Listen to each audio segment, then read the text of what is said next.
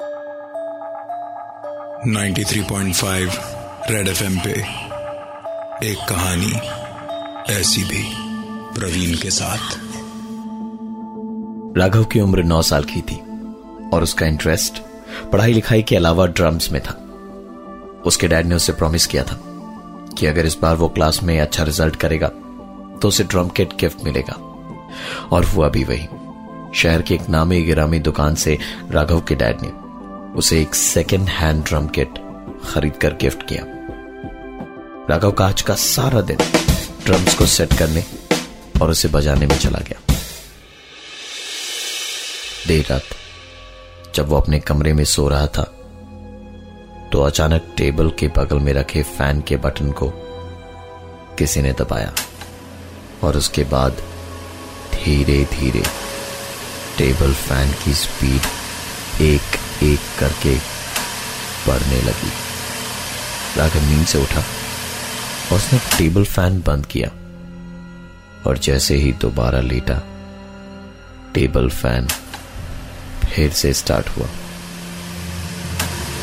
इस बार उसने टेबल फ़ैन का प्लग इलेक्ट्रिक स्विच बोर्ड से निकाल दिया और सोने गया तो कोई उसके दोनों पैरों में गुदगुदी कर रहा था। इस तरह की चीज़ें वो भी रात के अंधेरे में। किसी को भी डरा दे। तो फिर राघव तो सिर्फ़ नौ साल का एक बच्चा ही था। उसके गले से आवाज़ नहीं निकल पा रही थी। उसने अपनी पूरी हिम्मत जुटाकर कमरे की बत्ती जलाई। तो देखा ड्रम स्टिक ठीक उसके पैरों के सामने ज़मीन पर पड़ी थी। बस इतना देखना था कि राघव तोड़ता हुआ अपने पापा के कमरे में गया। और सिर्फ़ एक ही बात कही, डैडी, मेरे कमरे में भूत है। यह पहली बार था जब राघव ने इस तरह की कोई बात कही और उसके चेहरे पे झलकते डर को देख उसने राघव की बात को सीरियसली लिया और उसके साथ उस कमरे में गए। कमरे में कुछ भी अजीब नहीं था। सिवाय एक अजीब सी शांति के।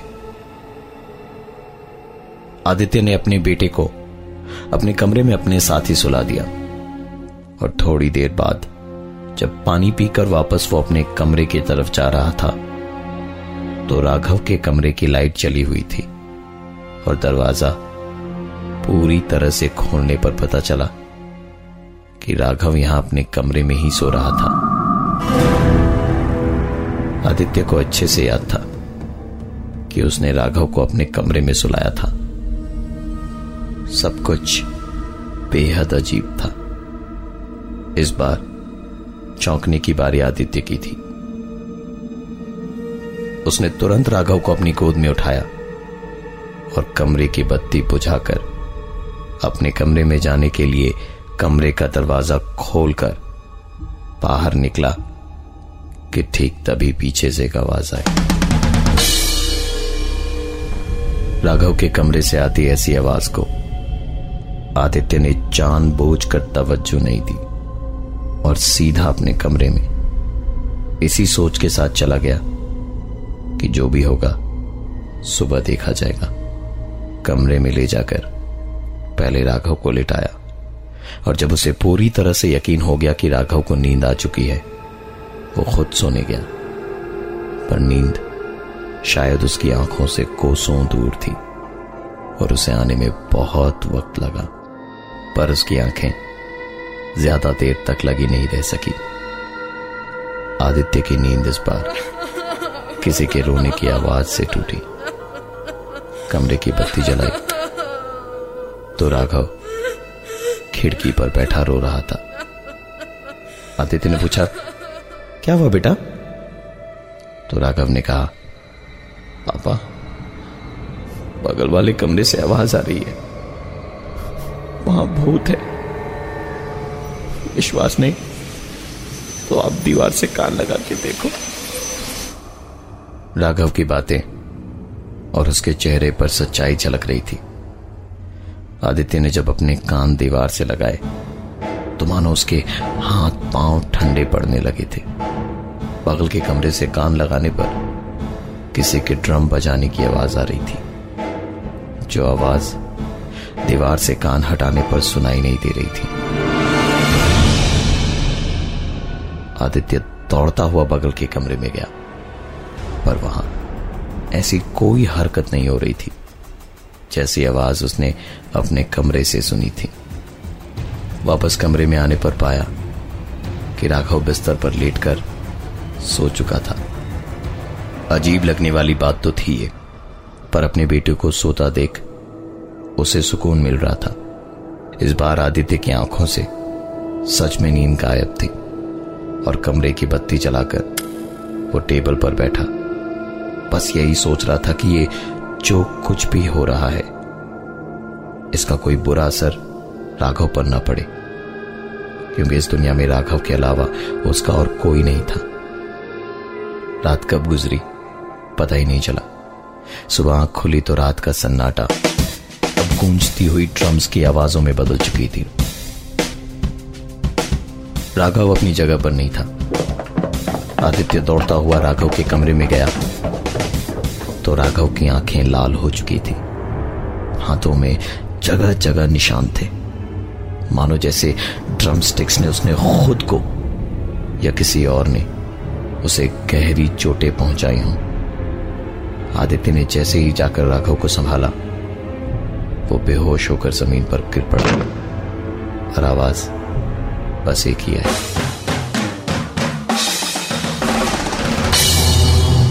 आदित्य ने तुरंत उसे उठाया और अपने कमरे में लेटाकर डॉक्टर को बुलाया, जिसने राघव की अपने एक कंपाउंडर की मदद से घर पे ही मरम पट्टी कर दी।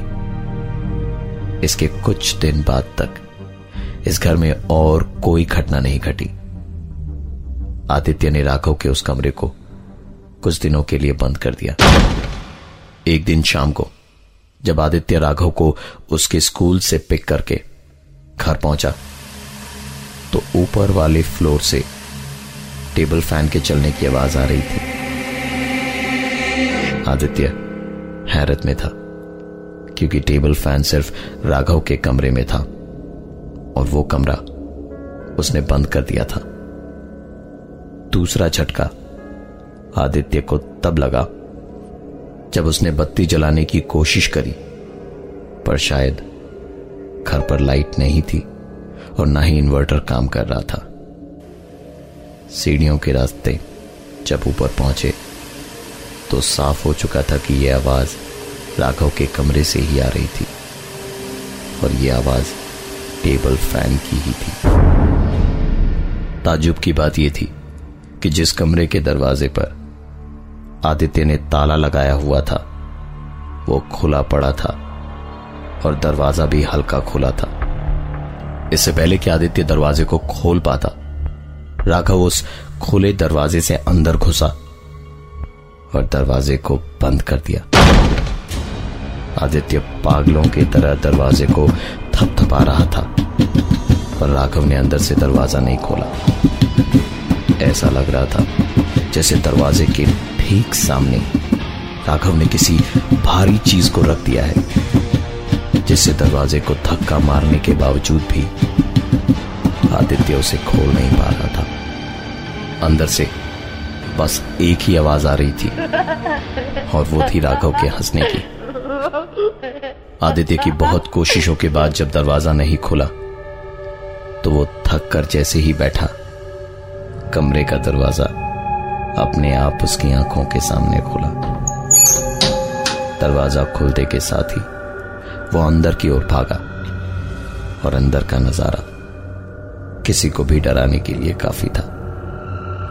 ड्रम किट का हर एक ड्रम निकालकर एक गोले में सजाया हुआ था और उसके बीच में राघव बैठा हंस रहा था। आदित्य ने चिल्लाते हुए पूछा, ये क्या कर रहे हो? राघव का जवाब था डैडी, मेरी क्लास चल रही है अभी। आदित्य के गुस्से की सारी हदें पार हो चुकी थी। सारी प्रॉब्लम्स तब से शुरू हुई थी, जब से ये ट्रंप किट आया था इस घर में। उसने गुस्से में ट्रंप किट के एक हिस्से को उठाया और फेंका। लेकिन उसके बाद उसकी और हिम्मत न हो पाई, क्योंकि ड्रम को ज़मीन पर पटकने से चोट उसके बेटे को भी लगी। ड्रम को उसी कमरे में, उसी हालत में छोड़ आदित्य राघव को लेकर निकला। उस कमरे को बंद कर आदित्य राघव को लेकर सीधा उस दुकान पर पहुँचा, जहाँ से उसने वो सेकेंड हैंड ड्रम किट खरीदा था। बातचीत करने पर उस ड्रम किट के पुराने मालिक के पते का पता चला। उससे जाकर बातचीत की और सारी बात बताई। उसने बताया कि यह ड्रम किट उसके बेटे का था। वो दिन भर इन्हीं ड्रम्स में खोया रहता था। पढ़ाई लिखाई सब कुछ उसकी पीछे रह गई थी। इन ड्रम्स के चक्कर में। एक दिन उसकी ऐसी हरकतों से तंग आकर मैंने उसे बहुत डांटा और हाथ भी उठाया। वो एक आखिरी दिन था और मेरी ज़िंदगी की शायद आखिरी और सबसे बड़ी गलती भी मेरे बेटे ने सुसाइड कर लिया था। उसकी हर एक चीज़ मुझे दिन रात बस उसकी याद दिलाती। मेरी गलती का एहसास दिलाती। इसलिए मैंने वो ड्रम और हर एक चीज़ जो उसके साथ जुड़ी थी बेच डाली। उसने आगे आदित्य से कहा अगर आप बुरा ना माने तो मैं एक बार आपके साथ आपके घर चल सकता हूँ। आदित्य को उसकी आँखों का पछतावा साफ़ दिख रहा था। उसने कहा, बेशक आप मेरे साथ चल सकते हैं। घर पहुँचने पर कमरे के ठीक बाहर से ही आभास हो रहा था। मानो जैसे कोई उस कमरे में है। और कमरे में घुसते के साथ साफ़ हो गया कि वहाँ सच में कोई था। चीज़ें दीवार से गिरकर टूटने लगी और जो ड्रम यहाँ से जाते वक्त खुला पड़ा था, उसके सारे भाग जुड़े हुए थे। किसी के ज़ोर ज़ोर से ड्रम बजाने की आवाज़ आ रही थी। यह नज़ारा आदित्य, उसके बेटे राघव और उस ड्रम के पुराने मालिक ने साफ़ साफ़ देखा था। इस ड्रम के पुराने मालिक की आँखें भर आई थी। जब उसने राघव के मुँह से सुना पापा आप यहाँ भी आ गए। इस ड्रम के पुराने मालिक को समझ आ गया था। कि ये शायद उसके बेटे की ही भटकती हुई आत्मा है, जो ये सब कुछ कर रही है। वो ज़मीन पर रोते रोते बैठ गया और राघव को पकड़ के उससे माफ़ी मांगने लगा। मुझे माफ़ कर दो अगर मुझे मालूम रहता कि मेरा तुम पर हाथ उठाने से तुम अपनी जान ले लोगे तो मैं कभी तुम्हें ड्रम बजाने से नहीं रोकता। मैं कभी तुम्हें ड्रम बजाने से नहीं रोकता तुम क्यों इस छोटे से बच्चे को तड़पा रहे हो? मैं तुमसे माफ़ी माँगता मेरी गलती के लिए मुझे माफ़ कर दो। मुझे माफ़ कर दो, मुझे माफ़ कर दो। इतना सब कुछ सुनने के बाद राघव के आखिरी शब्द थे, कोई बात नहीं, पापा। आप रोइए मत। मुझे आपसे कोई शिकायत नहीं। जो सपना मैं पूरा नहीं कर पाया, पापा। वो मैं इसकी आँखों में देखता था। और जब जब ये ड्रम्स गलत बजाता, मैंने इसे चोट पहुंचाई। पर अब और नहीं, पापा। मुझे आपसे कोई नाराज़गी नहीं है। मैं हमेशा हमेशा के लिए अब जा रहा हूँ। और कभी वापस नहीं आऊँगा। ना ही किसी को परेशान करूँगा। इतना कहते के साथ राघव बेहोश हो गया। होश में आया। तो सब कुछ नॉर्मल। एकदम पहले जैसा था। और अब उसे अपने घर में किसी भी भूत के होने का एहसास नहीं होता। मैं हूँ प्रवीण, और ये थी एक कहानी। ऐसी भी।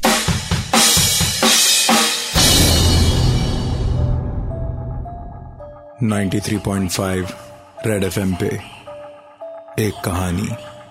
ऐसी भी प्रवीण के साथ।